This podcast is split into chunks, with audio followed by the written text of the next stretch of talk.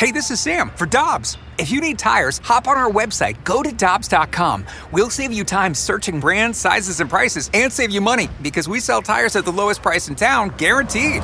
For deals you can use, click on go to GoToDobbs.com now. Before history is written, it's played. Before it's frozen in time, it's fought one shift at a time. Before it's etched in silver, it's carved in ice. What happens next will last forever. The Stanley Cup Final on ABC and ESPN Plus begins Saturday.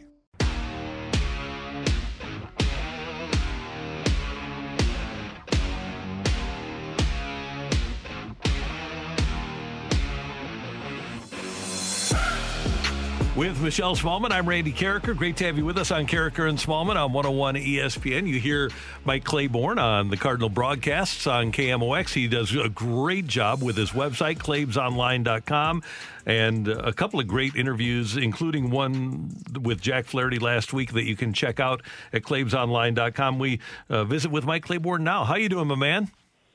I'm doing great, man. Michelle, great to visit with you guys this morning.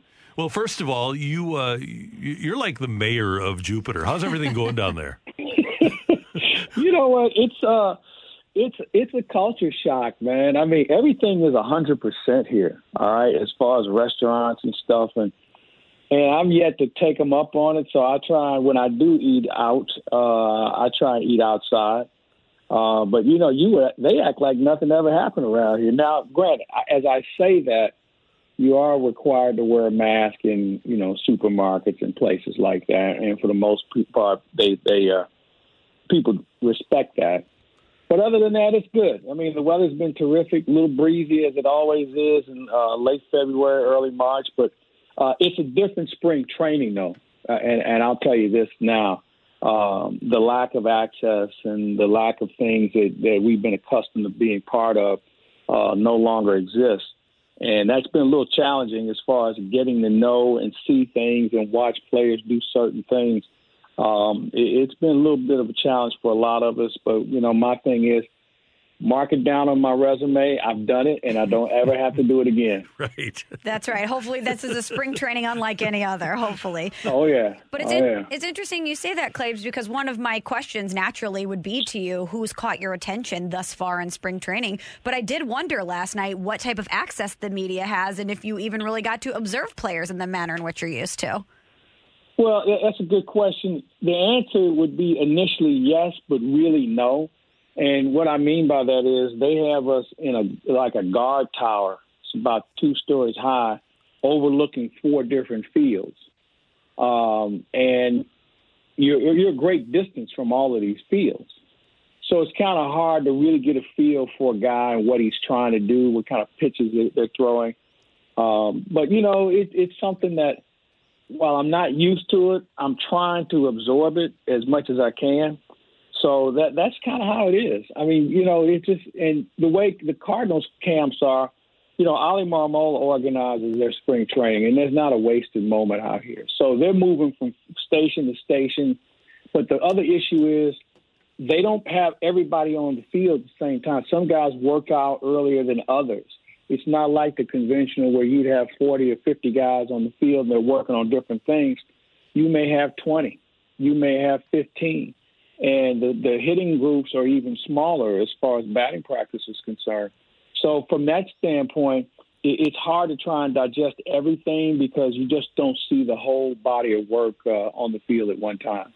Claibs, Michelle and I have been asking people this morning who they see as their Cardinals breakout player for 2021. Is there somebody that you expect to have a good year that isn't maybe known nationally but will be by the time we get to the postseason?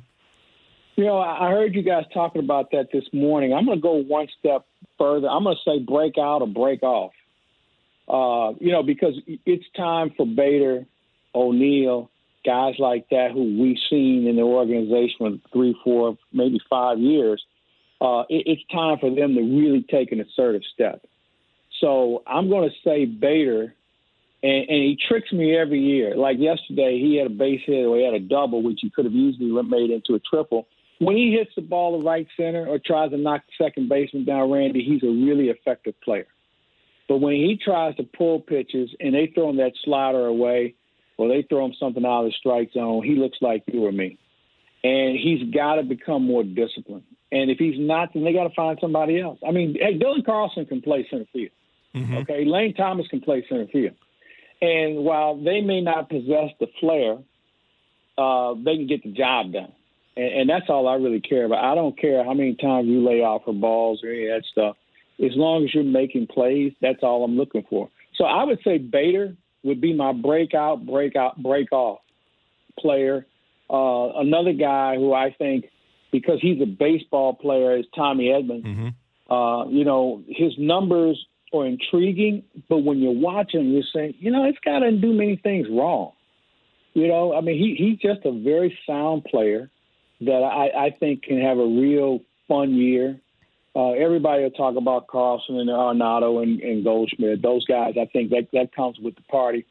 And I think the other guy has got to be Paul DeJong. Uh, he he's got to show some consistency, where a guy who prides himself in taking good care of himself physically runs out of gas a lot, and he gives away a lot of the bats late in the year.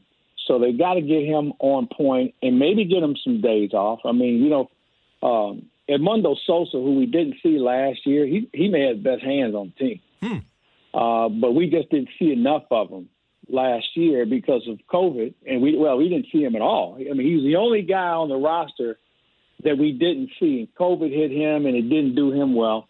So that that's a guy who's probably going to make this team. But there, you know, there's a few guys that I think we need to see if they can do it or get off the pot.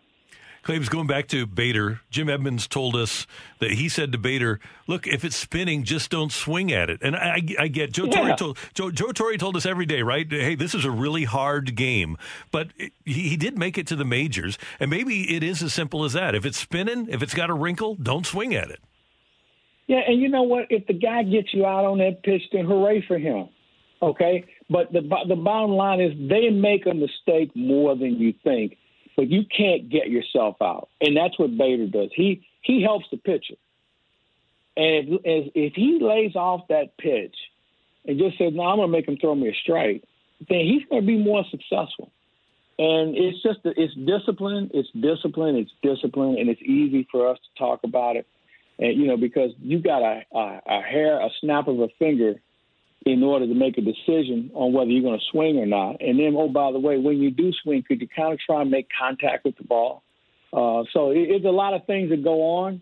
But he's got talent, he's got tools. But I think we're at a point now where we've got to get something out of him. Uh, I mean, I don't know any team in baseball is going to have their three outfielders or two or three outfielders hitting at the bottom of the order. Right.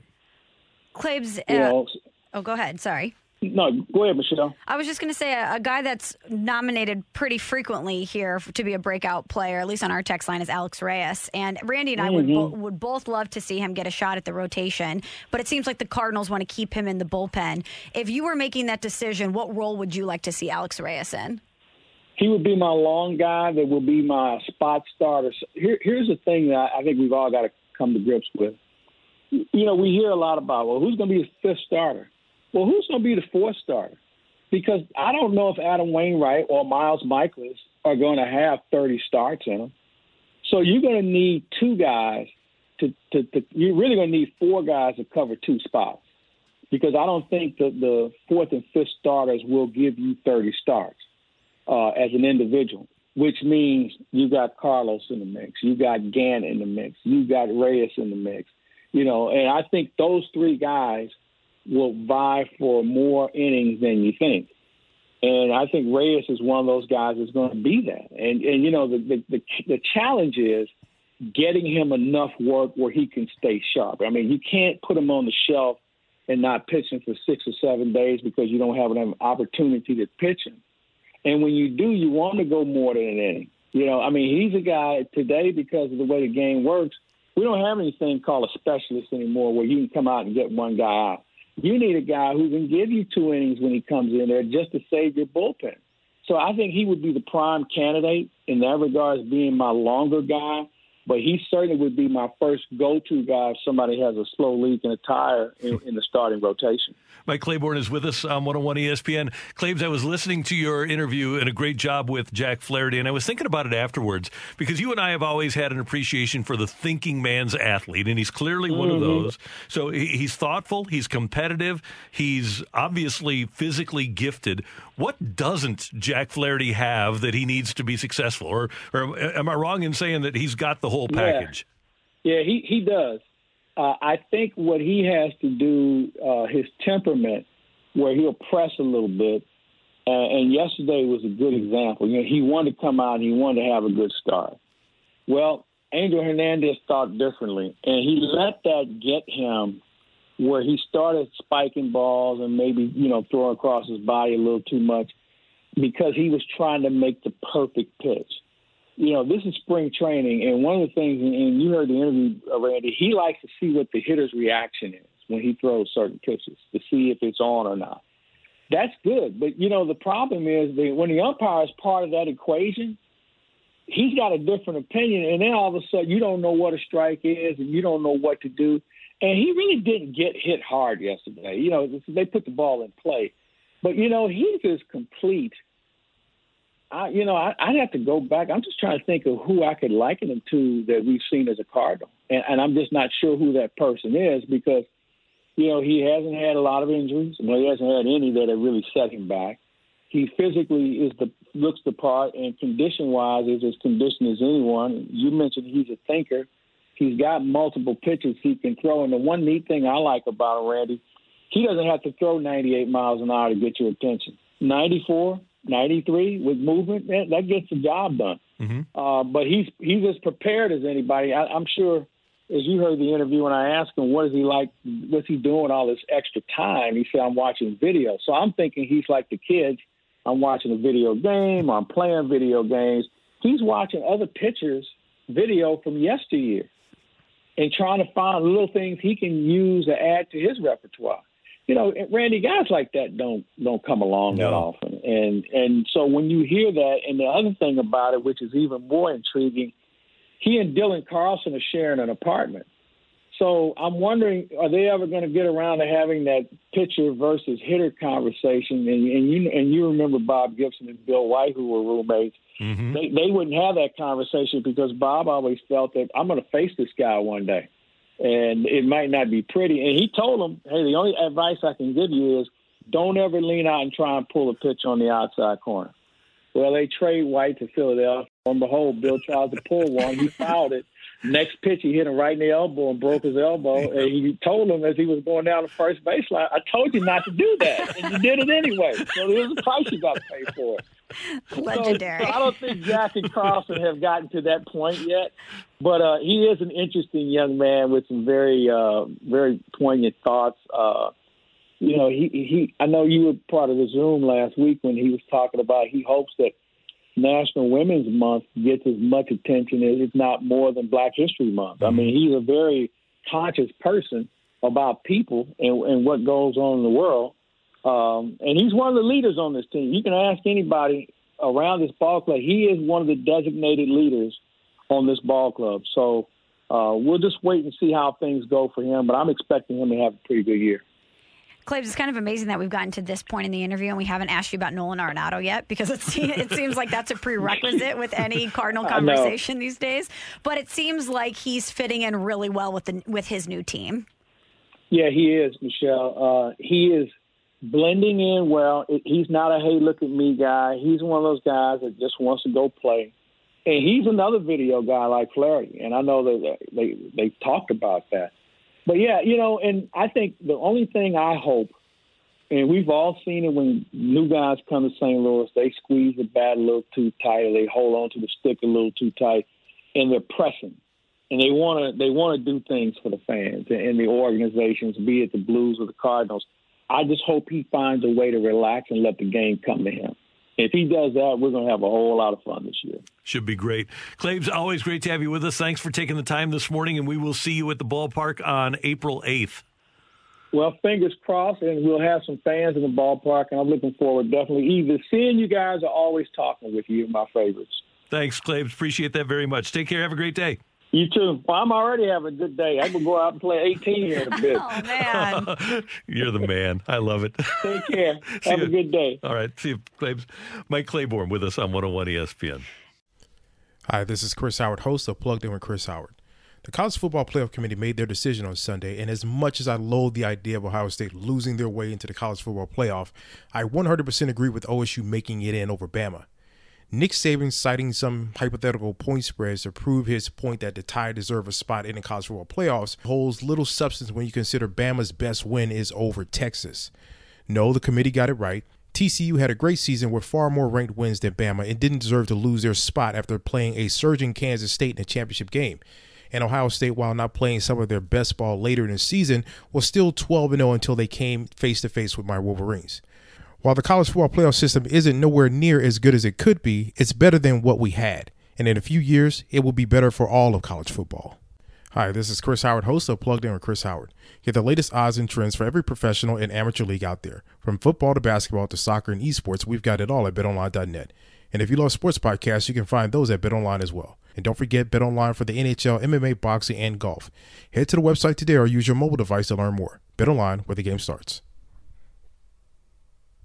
Grab a 30-day free trial of LiveXLive Plus, and you'll get unlimited skips, commercial-free music, and all of the podcasts and live streaming events you can handle. Visit livexlive.com slash podcast one to learn more and start your free trial. For the ones who know safety isn't a catchphrase, it's a culture. And the ones who help make sure everyone makes it home safe. For the safety minded who watch everyone's backs, Grainger offers supplies and solutions for every industry, as well as safety assessments and training to keep your facility safe and your people safer. Call clickgrainger.com or just stop by. Grainger for the ones who get it done.